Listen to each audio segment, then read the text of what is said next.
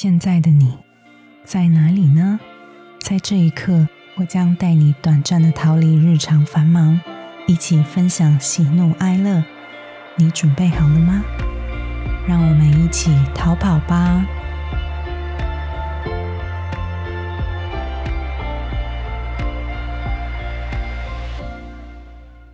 大家好，欢迎收听《在逃公主》。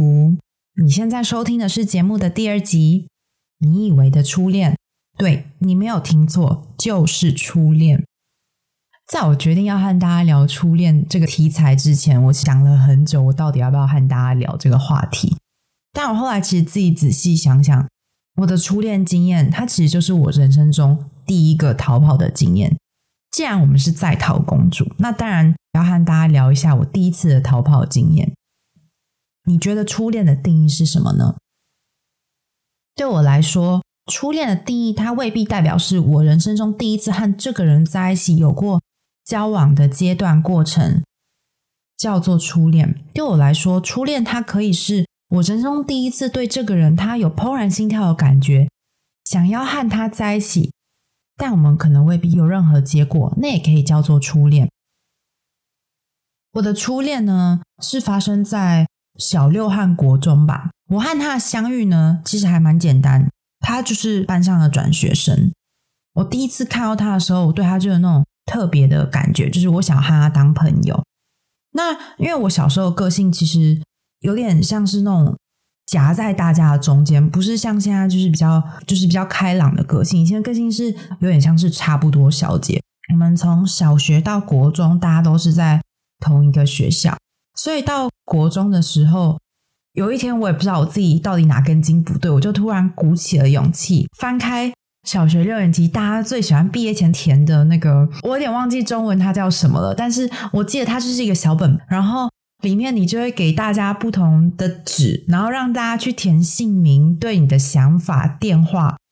我真的忘记它叫什么，我想起来的话，我会在下一集一开始的时候跟你们说，或者是你们知道我在讲什么，你们也可以在我 podcast 的留言，或是我的 Instagram 这一篇文章的留言告诉我，我刚刚讲的那个东西到底是什么。好，那不是重点。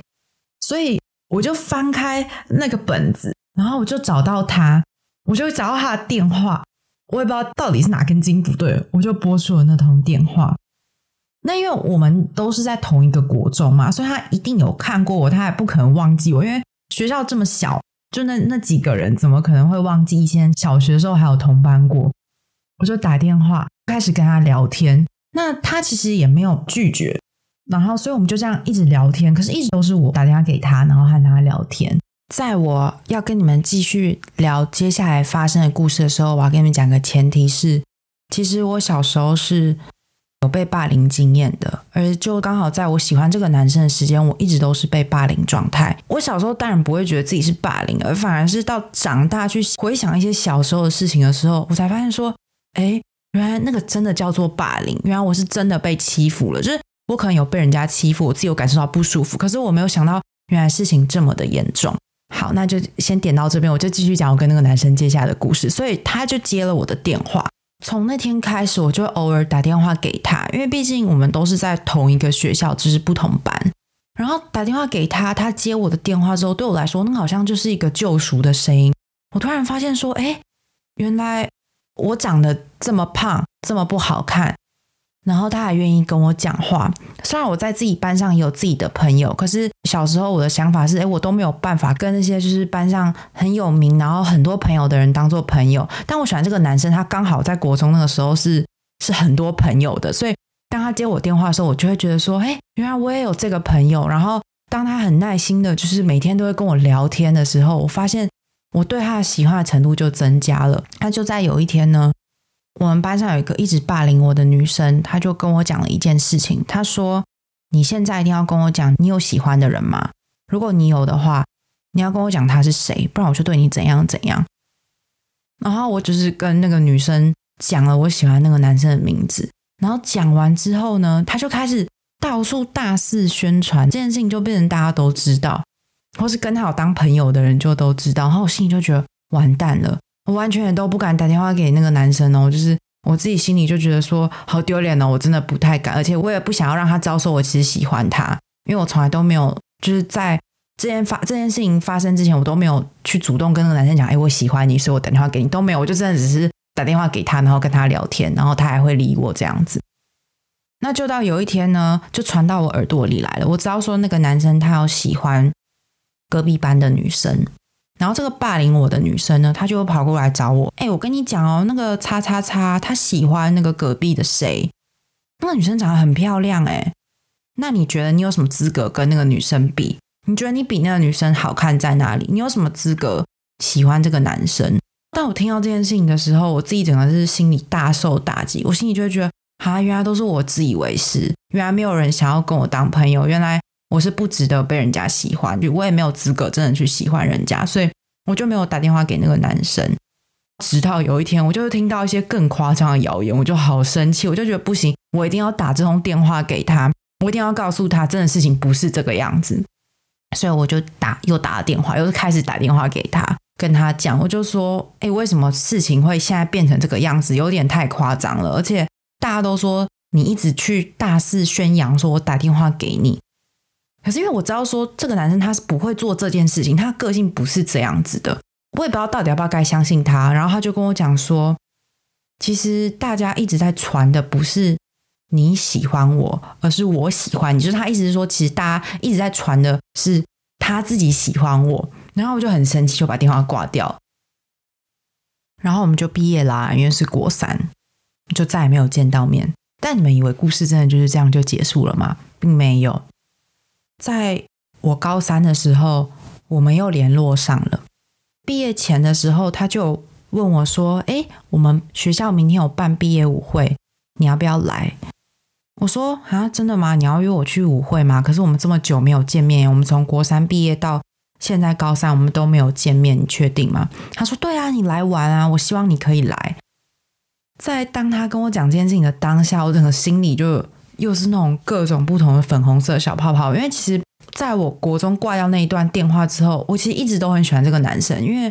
除了我很欣慰说原来在我这么无助的时候有一个人可以陪我聊天，到我其实真正知道他很多事情之后，我发现我其实真的很喜欢他的，然后他中间也没有出现过其他的男生，所以我就这样一直喜欢他到高中。所以我就打电话给我的闺蜜，我就说我们明天要翘掉晚自习，我们去舞会。隔一天呢，我们就去了平常常去剪头发的地方，然后那边有造型师，我们就拜托他帮我们就是打理一下，然后还粘了假睫毛，是我人生中第一次粘假睫毛，化妆。好，我们就前往那个舞会的地方。进去舞会以后呢，我就打电话给他，问他说你在哪里，然后就大概告诉我他在哪一个方向，我就走过去。但走过去前我心里真的是想了好多遍，就是我要和他重逢的场景，不只是我前面提到我想到电影的情节或什么，就是你们懂吗？就是那种很怦然心跳感觉，就是你们3年没有见，然后你喜欢6年的男生，你终于要跟他见到面。然后当我走到他跟我讲那个地方的时候，我都没有看到他人，我就看到一群人，然后之后那一群人就转向我，那我就好像有看到他，然后我确定是他的时候，我就慢慢的走过去。但是我们就很尴尬打了一个招呼，因为毕竟我们毕业后也再也没有见到面，我们就只是讲话聊天而已。他就问我说你一个人来吗？我说没有啊，我闺蜜有陪我来。他说你知道有谁谁谁也在我们高中吗？你要不要去找他们？我那时候心里就觉得奇怪，不是你约我来的吗？我去找别人干嘛？因为他那时候他还有朋友，他就说你等我一下。就在他说你等我的那一下的时候，我再忍不住我看到的场景，我就直接逃跑。因为我当下知道说如果我不逃跑，我可能我当下我的情绪会崩掉，而且会很难看，所以我就直接逃跑，然后完全没有看后面，真的是很疯狂这样一直往前跑到跟我闺蜜约的地方。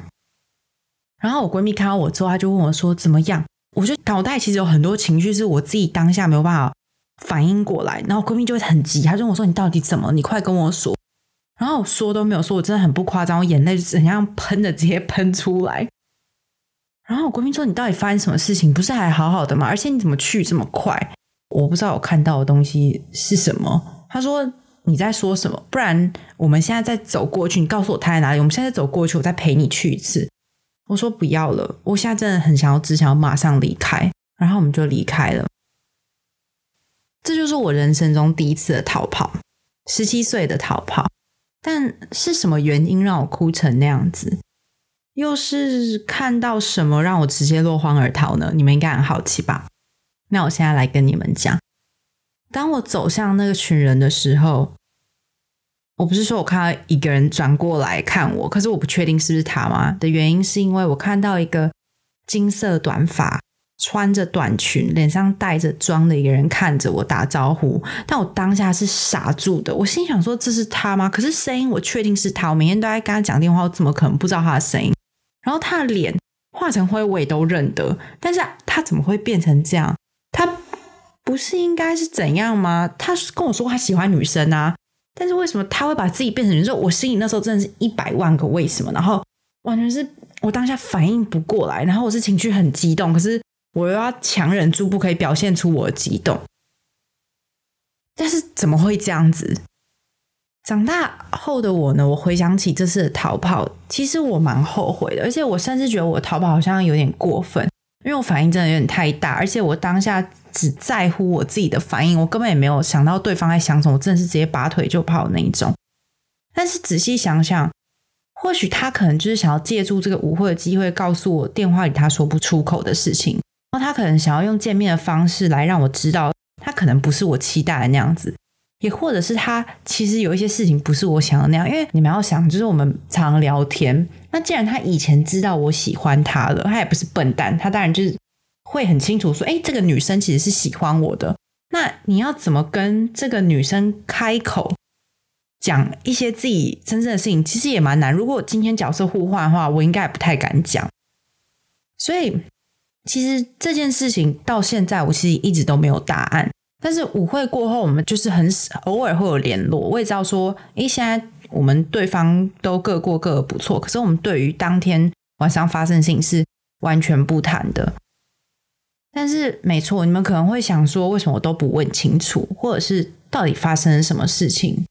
其实说真的，过了这么多年，我到现在这都是一个无解，就是当天晚上我看到的事情也是无解，那对于他的感情生活其实我也是无解。就是虽然我们可能有对方的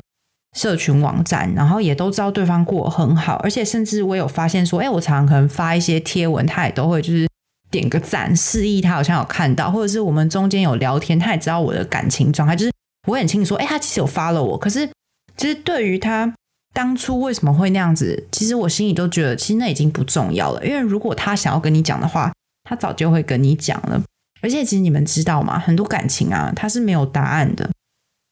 即使对方他告诉你为什么，但是这个原因真的会是你想要听到吗？就比如说如果今天他跟我说我就是什么什么什么什么，你觉得这会是你想要听到的答案吗？我们常希望感情它可以按照自己大脑预定的方式运行，比如说看太多偶像剧啊，或是看太多电影，我们都会希望说会不会有一天我们这一段感情也会按照那样的模式去进行。可是其实那个都是已经事前拍好有剧本的，在我们现实中的感情生活，它其实是有太多未知数是我们自己都没有办法控制的。今天我透过这个故事啊，我想要告诉你们的是，你的外表和你喜欢谁其实根本没有关系。前面那个霸凌我的女生说什么你长这样子你有什么资格喜欢别人，可是其实我的长相跟我心里喜欢什么人，其实那是不成正比的。而且不管你长得高矮胖瘦，或是你的家境怎么样，你其实都有权利喜欢别人，你也都有权利拥有爱情。现在的你在哪里呢？你过得好吗？我希望此刻的你是幸福的。我们下次再见，拜拜。